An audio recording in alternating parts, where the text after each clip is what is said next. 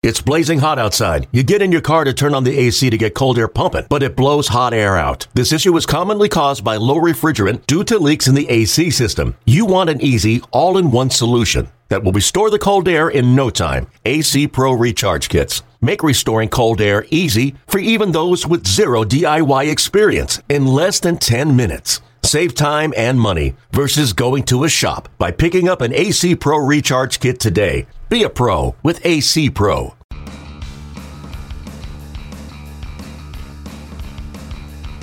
You're listening to the MLB Pipeline Podcast.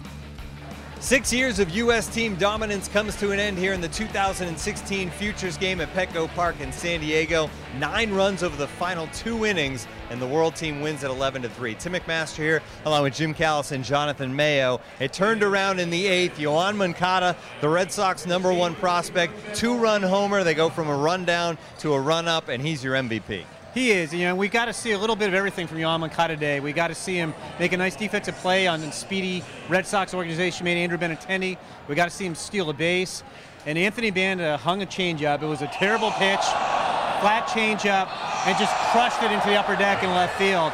That's why Yoan is the best prospect in the futures game. We knew that. He might be the best prospect in baseball, and he showed why today.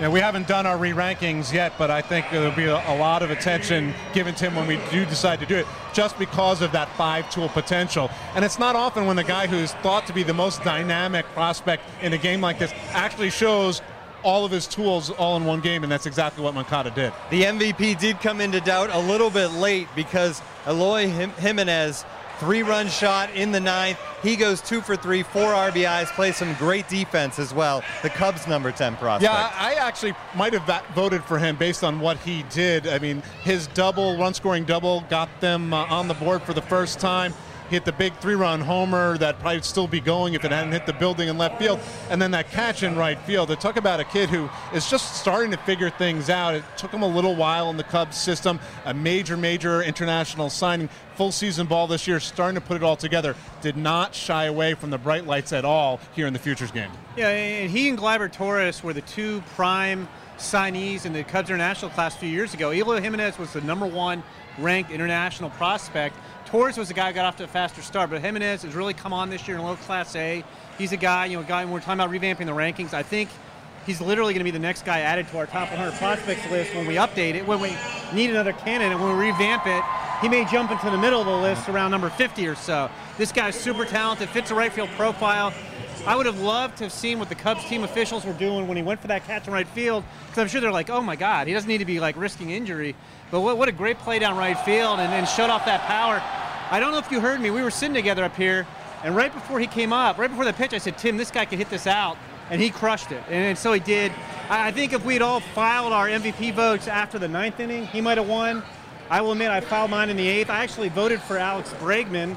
And literally the next pitch, Yoan Moncada homered, so I immediately refiled my vote if I had waited, but they wanted the balance in the eighth inning. Jimenez very well could have been the MVP. How about Bregman? Triple, double, single. His first three at bats had two shots to go for the cycle, couldn't get it done. Yeah, the first half of the game, he was the MVP. Uh, you know, turned around. I think it was like a 98 mile an hour fastball, or went the other way with 98 mile an hour fastball from Alex Reyes for the triple. I mean, he's one of the best prospects in baseball too. I, have been writing. I think I've written this two or three times. I think you wrote it in a fantasy column this week for, for MLB Pipeline.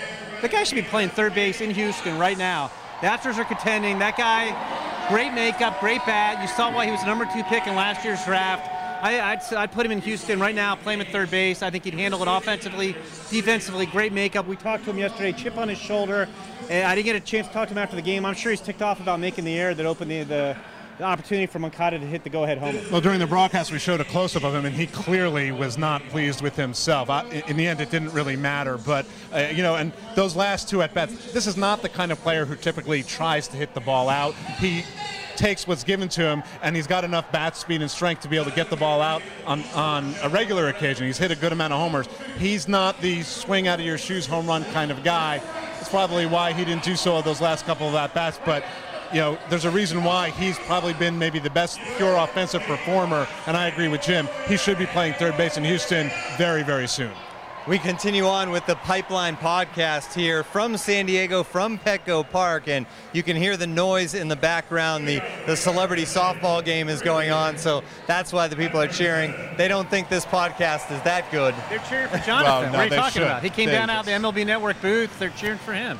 But uh, but what a futures game it was, and we'll continue on. I mean, we, we talked about the real stars of this game, but we didn't talk about any pitching, and there was some good pitching in this game as well. It started really with the starters. The local kid Joe Musgrove came out through a scoreless frame, one, two, three. Uh, a nice performance from him in front of the town he grew up in. Yeah, well, there there are two things that that Joe Musgrove, you know, does really really well. One is throw strikes, and two gets ground balls, and he did both of those. Three ground ball outs, filled up the strike zone.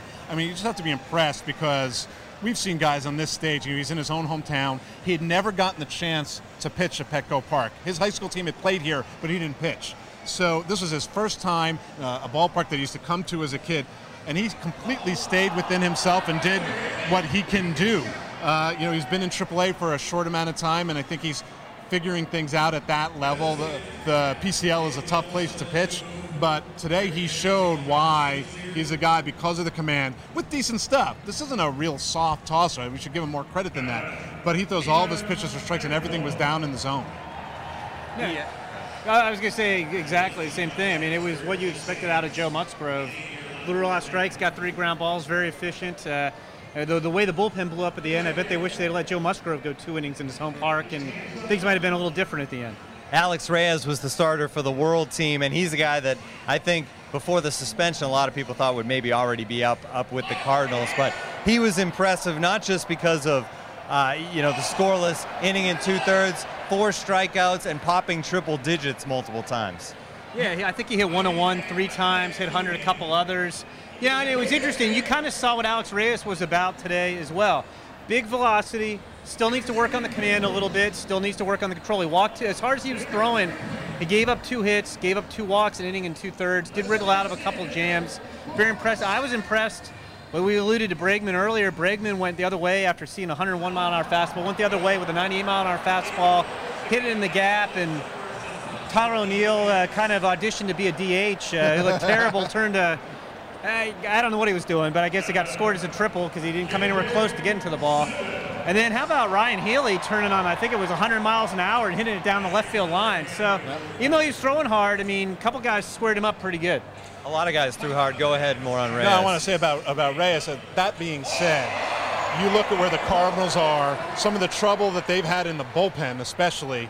I still think you want him to develop as a starter until he shows he can't do it anymore. Anybody that can throw that hard, and he maintains that velocity deep in the starts, let him continue to work in the command. But for this short term, I don't see how he can't help that bullpen out in the second half of, of this season.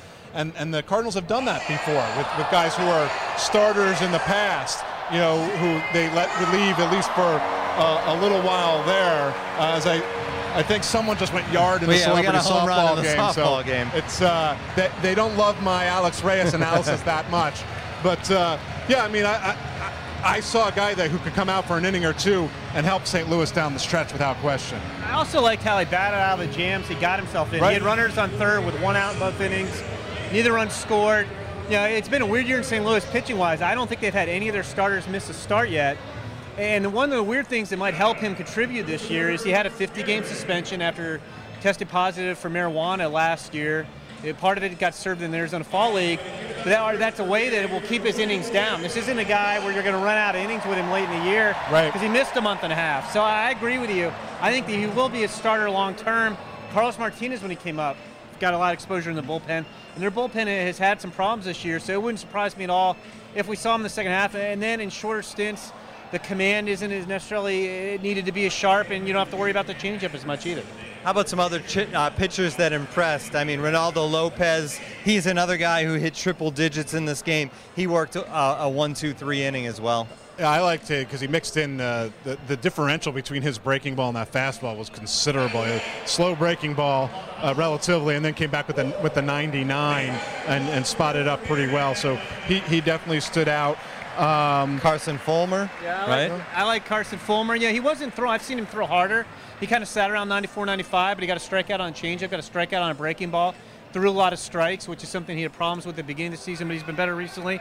You know, I love Josh Hader. Again, uh, I mean, it's not, strategy is not a part of the futures game, but they let Josh Hader face one batter. He blew Josh Naylor away with his fastball. I think he averaged about 95 on five fastballs, and, and then the U.S. took him out and ran into trouble with JT Chargois and Ryan Stanek. Just had nothing in the ninth. Threw hard, but but everything was up and they got pounded. Well, did well didn't Hader come in?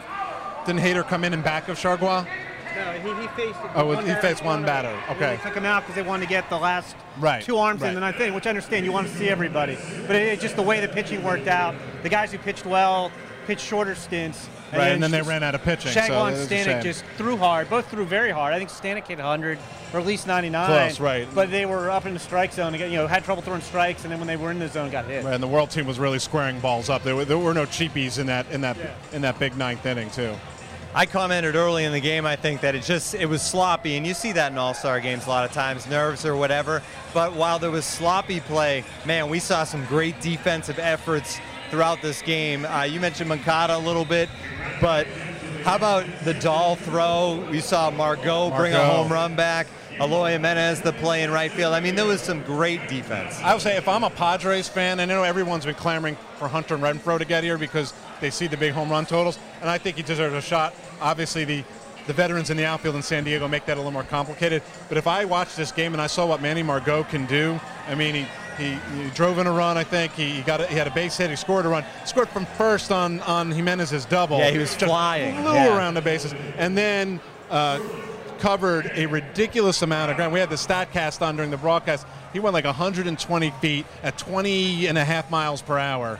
Uh, Did they have a route efficiency on that? Because that was my one question. 95.5. See, it, it seemed a little worse than that, but Well, you know, I think, I, mean, I doesn't think what lie. he do is he, he got to the warning track then- quickly and yeah. then realized that he needed to cut over. Right. And, you know, uh, Matt Vasgersian was saying that they didn't used to have those cutouts in the fences here. So it was a little bit lower. A few years ago, he may not have had the opportunity to bring that one back unless he was able to get up more. But knowing Margot, but, you know, pretty dynamic guy to have at the top of a lineup.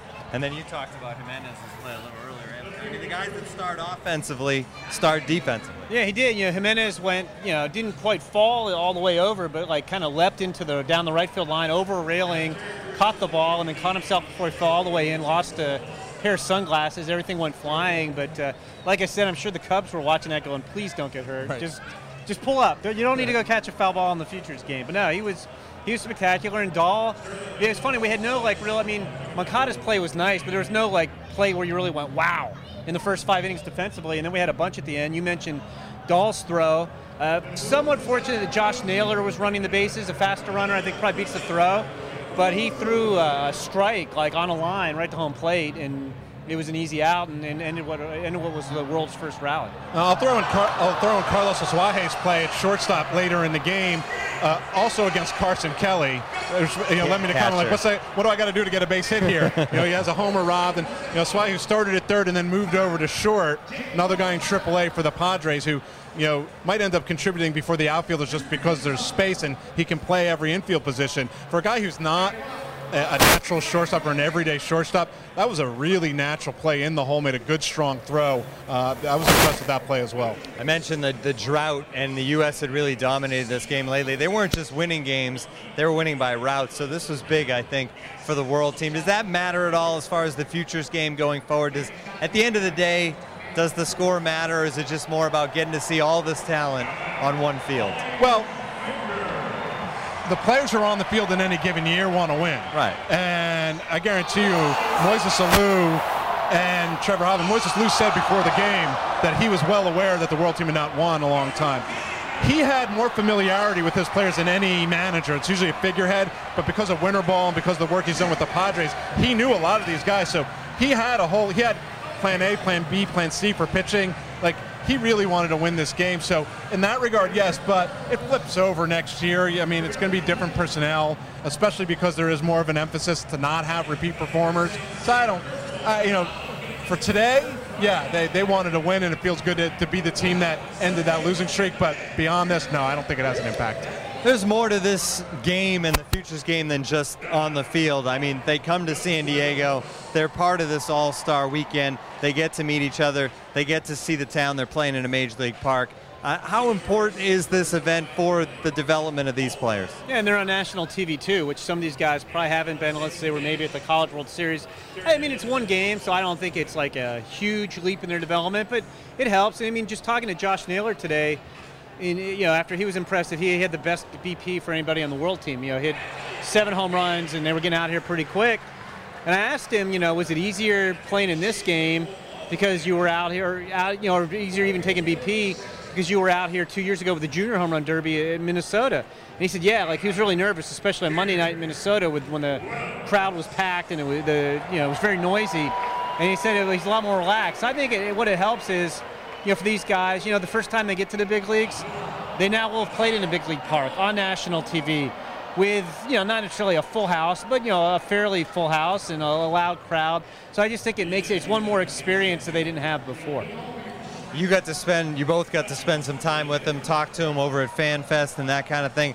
I've been impressed with with all the guys that I've gotten a chance to talk to as well. The just the the amount of respect they have for this and the coaches and everything. I mean, it's just a cool event, and it seems like they love being here. Well, they, they get what it's about. You know, it's this is now the 18th year of the game. It started out sort of an experiment. No one knew what it was going to be, and it just continued to grow and grow. Where guys now have as career goals that if they don't make it to the big leagues quickly enough, they want to play in this game. They just look at the numbers. They see the guys that go from that to being big leaguers, big league all stars, things like that. So they know that this is a, a great stepping stone, and and it's motivation for them. They get treated like big leaguers. They see what the whole atmosphere is like, and obviously not every day in the big leagues is like the futures game but you play in front of big crowds and things like that every day, and that's where they want to be. So they take this back with them to whatever level they're at, and it, I guarantee you that it, it pushes them to try to get to the next level.